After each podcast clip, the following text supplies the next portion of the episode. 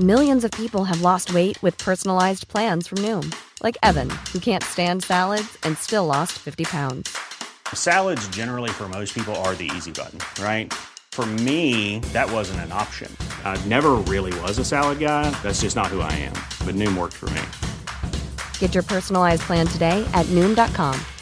Real Noom user compensated to provide their story. In four weeks, the typical Noom user can expect to lose one to two pounds per week. Individual results may vary. Do you know a student getting ready to go to college? Or are you looking at going back to school yourself? The Woodward Hines Education Foundation and the Get to College program help more Mississippians get to and through college to get certificates and degrees that lead to meaningful employment. They offer free college planning advice, including hands on FAFSA completion assistance through in person or virtual appointments. Visit gettocollege.org to learn more.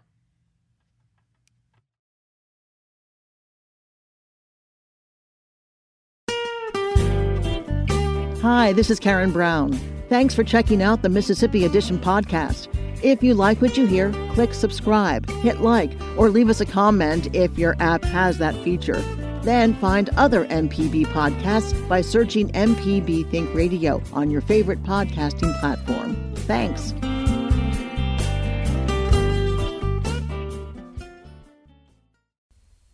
Good morning. It's 8:30 on Thursday, July 29th. I'm Karen Brown, and this is Mississippi Edition on MPB Think Radio. On today's show, Mississippi reports more than 1,800 new COVID-19 cases. Then Lieutenant Governor Delbert Hosemann addresses the Neshoba County Fair. Plus, the Gulf Coast power grid braces for hurricanes. And a conversation with writer Steve Robertson. This is Mississippi Edition on MPB Think Radio. The state recorded 1,875 COVID 19 cases on Tuesday. According to the Department of Health, six Mississippians died of the disease that day. We expect updated numbers later this morning. The Centers for Disease Control have issued new mask guidance for Americans. The agency now says that everyone, both vaccinated and unvaccinated, should wear a mask in crowded indoor settings. At a press conference yesterday, Dr. Paul Byers of the Mississippi Department of Health lays out why his team believes the recommendation is necessary. We have seen um, breakthrough vaccination cases where individuals who are fully vaccinated may be infected, hospitalized, or in some circumstances, we've had deaths in those individuals as well. So, with this highly transmissible Delta variant that we have that is circulating and causing an estimated more than 93% of the cases that we're seeing in Mississippi right now, based on our, our surveillance data, we are aligning with CDC to update some public health guidance to prevent the transmission and control the spread of COVID 19 in Mississippi. Early data indicates that the Delta variant of COVID 19 spreads more easily in children than other strains. A 16 year old in Mississippi died of the disease earlier this week. Nonetheless, the state is hurtling toward school reopenings later this month, and Governor Reeves says he has no plans to mandate masks in schools. Here's Byers again. Even if it's not required by your school district, I would certainly um, use a mask for your children who are not eligible for vaccination. I think that that's going to be the best protection available at that point. And we certainly would encourage and we continue to encourage the schools to follow those recommendations that all eligible individuals should be fully vaccinated and that there should be, with our upcoming newest guidance, a recommendation for masking in all indoor uh, settings. But I have to tell y'all that I think as as we head back to school, we need to have an expectation that we are going to see cases in the school setting. Over the past few weeks, hospitals have scrambled to brace for a swell of COVID related admissions. Administrators say they're motivated to keep the medical system in better shape than in January when a COVID wave pushed capacity to a breaking point. But challenges, especially related to staffing, have endured. Jim Craig of the Department of Health now says the situation is serious. Right now, uh, the snapshot yesterday reports that 28 of our hospitals have no ICU capability.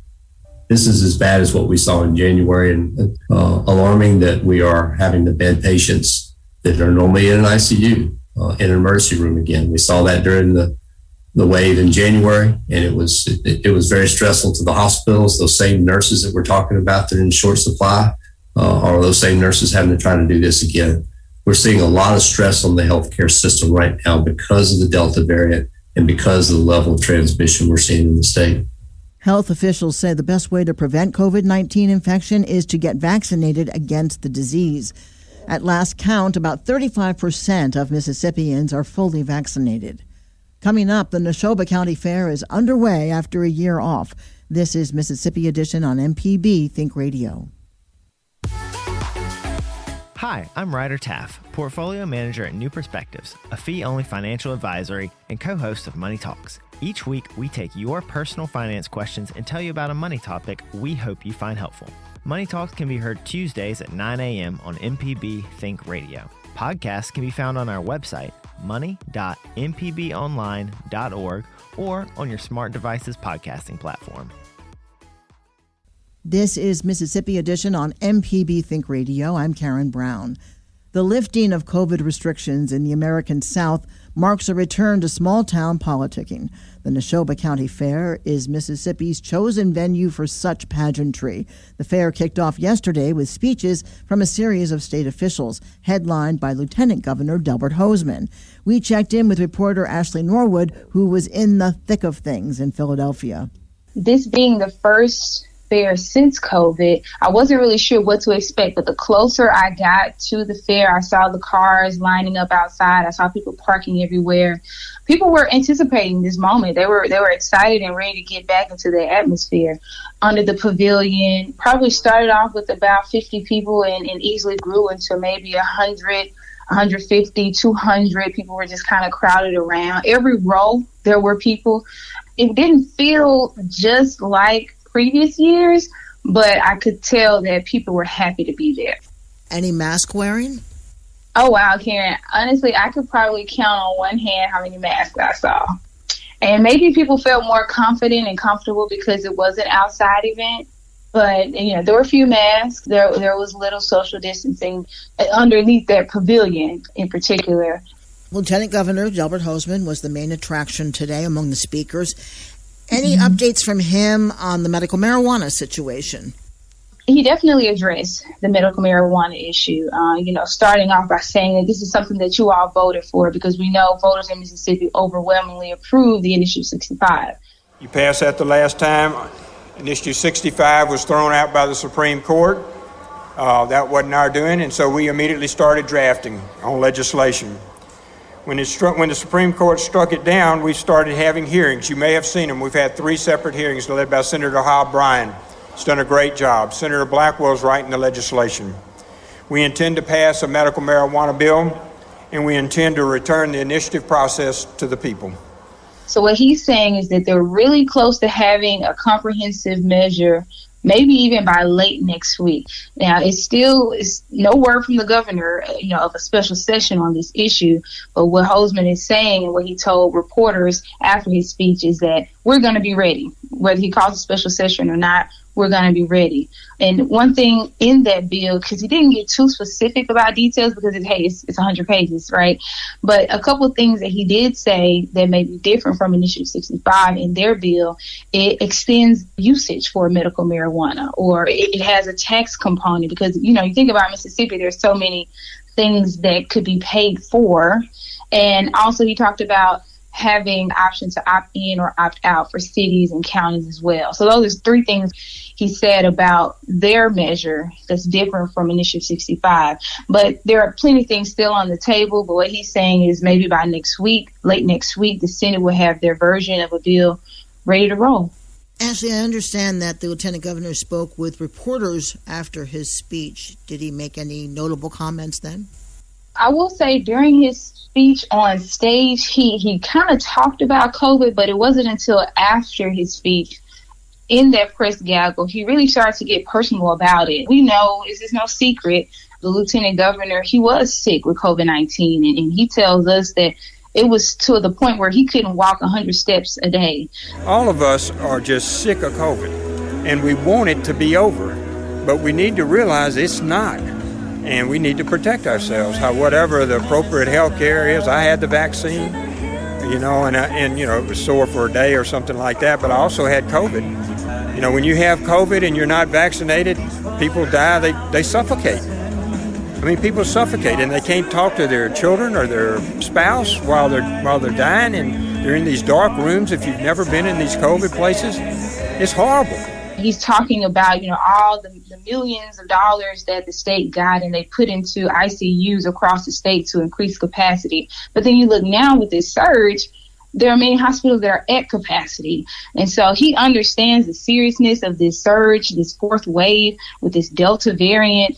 Talks about his his choice to get vaccinated after having conversations with Dr. Dobbs and so many other health experts. And what he's telling Mississippians is to do your research. There's a lot of misinformation out there. There's a lot of conspiracy about it. But his point is do the research. If you haven't gotten vaccinated, rethink it Ashley Norwood is a reporter, of course, my colleague at MPB. Thanks so much, Ashley. Thank you, Karen. The Neshoba County Fair continues today. Scheduled speakers include Governor Tate Reeves and House Speaker Philip Gunn. Coming up, electricity providers, the Deep South aim for resilience as natural disasters loom. This is Mississippi Edition on MPB Think Radio. This podcast is a local production of Mississippi Public Broadcasting and depends on the support of listeners like you. If you can, please donate today at mpbonline.org. And thanks. This is Mississippi Edition on MPB Think Radio. I'm Karen Brown. The 2021 Atlantic hurricane season is off to a busy start, and forecasters say it's likely to be as active as last year when thousands were without power for weeks after hurricanes Laura, Zeta, Cristobal, and Delta. The fact is, climate change is bringing more extreme weather, heavier rains, and rising seas, and with it, threats to the power grid. So, how prepared is the Gulf South for the threats to come? Tegan Wendland reports. Last fall, tens of thousands were without power all across the South after Hurricane Zeta, but not Danny and Leslie Fox. I came over here and turned the generator on, and we had nice cold air, and we had a refrigerator, and we had a freezer, and you know everything else that you're supposed to have. They live on a farm just north of Mobile, where they raise a menagerie of rabbits, quail, pigs, goats, chickens, you name it. They have huge gardens and have set up water reservoirs. Basically, they have everything they need to survive off grid in case of an emergency. The Department of Energy says hurricanes are the number one threat to electric grids, and blackouts are increasing. Danny Fox's advice get a generator.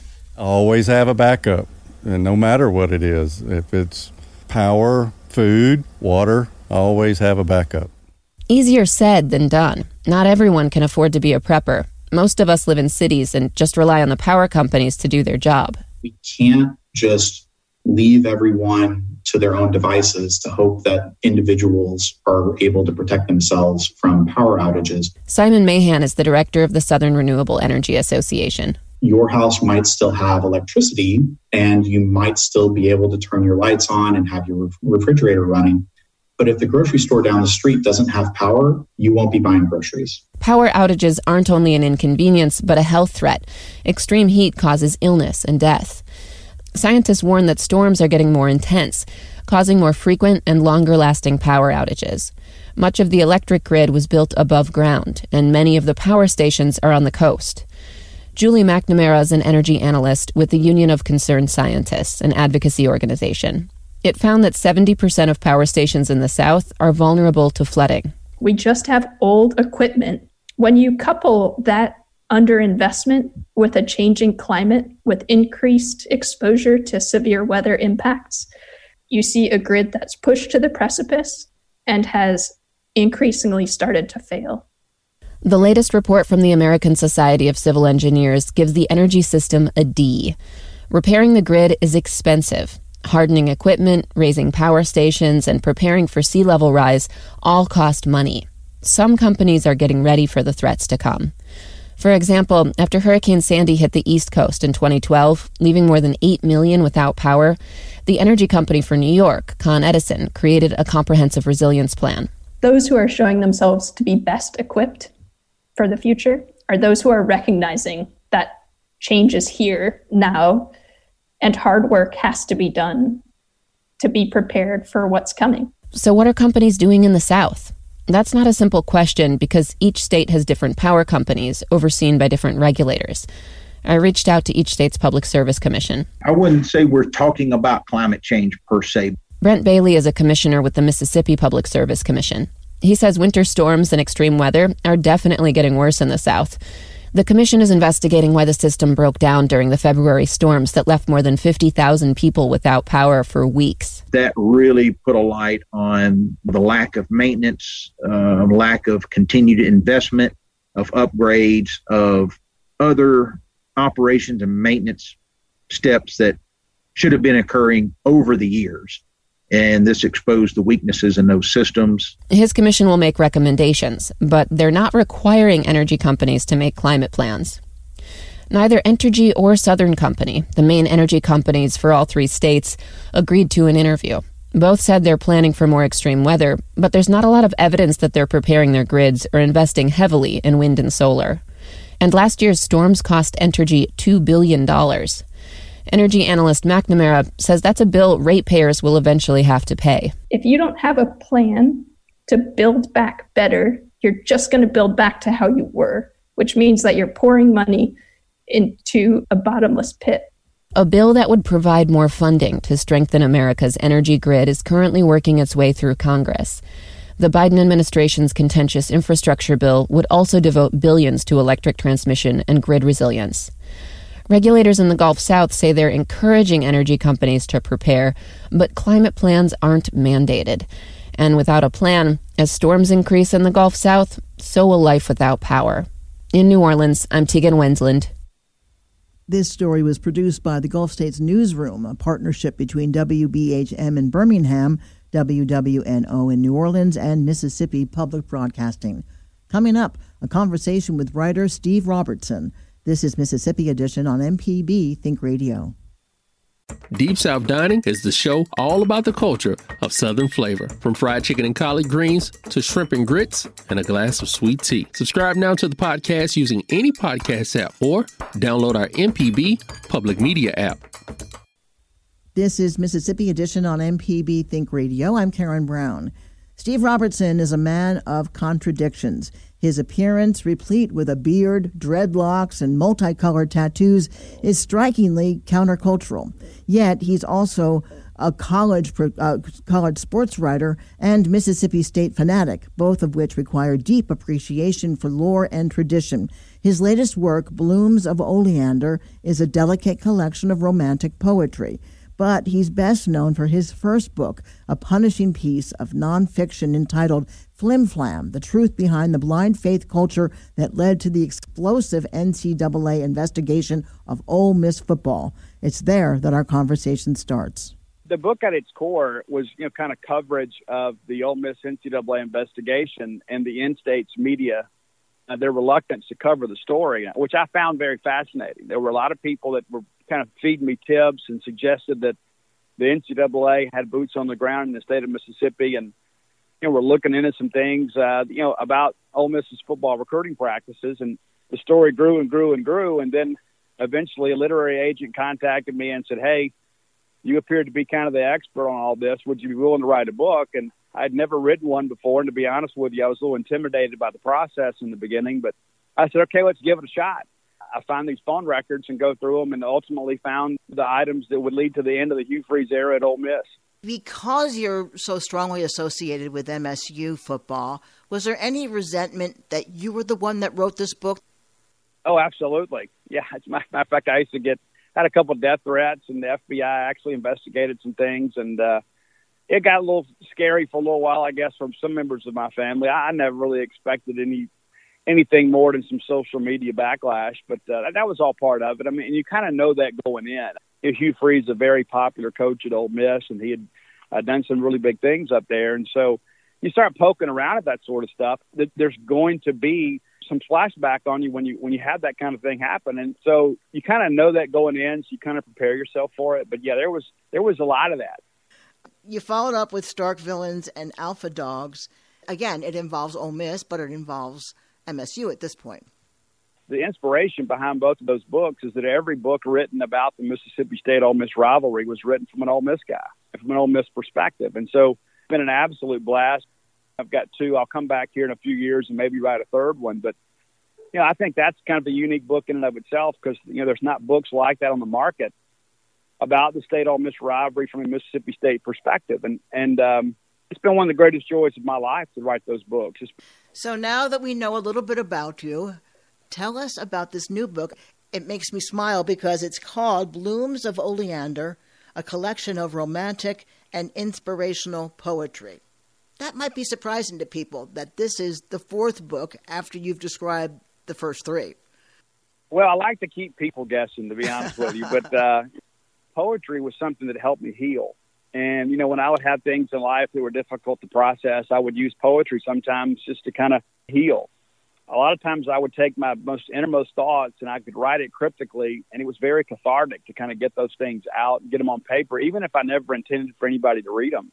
And I had a friend of mine, and we were just talking music one day, and, and I, I shared some of the things that I'd written, and they were they were impressed, and they said, "Hey, you should do something with this." And that really became the inspiration. Some of them are real, and some of them are just things I was inspired to write. And been in recovery now almost 30 years. And so I do a thing on Facebook kind of as needed called the randoms, just my random thoughts about recovery. And I try to help other people and, and kind of share my stories. There's a section of that. And then there's a short story about me and my father and my son about how, you know, when I was a young man, my dad was never really around when it came to me, time for me to play sports. And so it really inspired me to, to be very involved with my son. And then as my son began to, you know, achieve some notoriety as an athlete, it kind of pulled my dad along with us, and we ultimately became best friends. And so it's it's called the Cycle of the Sun, and it's it's uh you know it's it's autobiographical, and it's it's a real story that happened to me and my family, and I just wanted to share it because uh, ultimately, my dad and I became best friends before he passed away. In the way that you've described this book and this poetry, it, it sounds like there's a lot of pain. Does romance always have an unhappy ending in your poetry? No, it doesn't. And uh, it's interesting you say that. You know, a, a lot of people don't know much about oleander in and of itself. You know, oleander has these real beautiful blooms, but you know they're they're poisonous. And I thought that was a great metaphor for bad relationships, of which I feel like I'm somewhat of an expert. So when I wrote this book, I thought that would be a perfect title. I just shared those things just because I wanted other people out there to feel like they're not alone. You know, that, that's probably you know when I was in the depths of my addiction that's probably the most difficult part of it is you feel just so far removed from the people that love you. And so I'm a firm believer in the old adage that we're only as sick as our secrets. And so when you keep things bottled up and you keep them within yourself and don't share them with other people, they have power over you. I've learned in nearly 30 years of recovery, the number one thing that trips people up are the things they won't let go of. It's like, well, yeah, I'll do this, but I'll put all these conditions on my recovery, my sobriety well, if this ever happens, I'll definitely drink. Well, every condition that I ever placed on my recovery, every single thing that I said, if this ever happened, I'd be in trouble, would all happen to me. Every bit of it did, but I was able to stay sober. And so I, I share that too in part of the randoms, but I think it's one of those things that, you know, there are a lot of people that need to understand that the odds are very much against us in recovery. And, and so I'm trying to help us get a few more wins out there and kind of let people know, you know, through transparency that yes, we can and do recover but we don't have to sit around and be ashamed of the mistakes that we've made. We can make amends from that and, and not just have a great life, but you know have a life that I think uh, is very authentic and also too a, a life that brings real blessings to other people. Blooms of Oleander, a collection of romantic and inspirational poetry by Steve Robertson. Steve, thank you so much for sharing this book with us. Thanks for your time.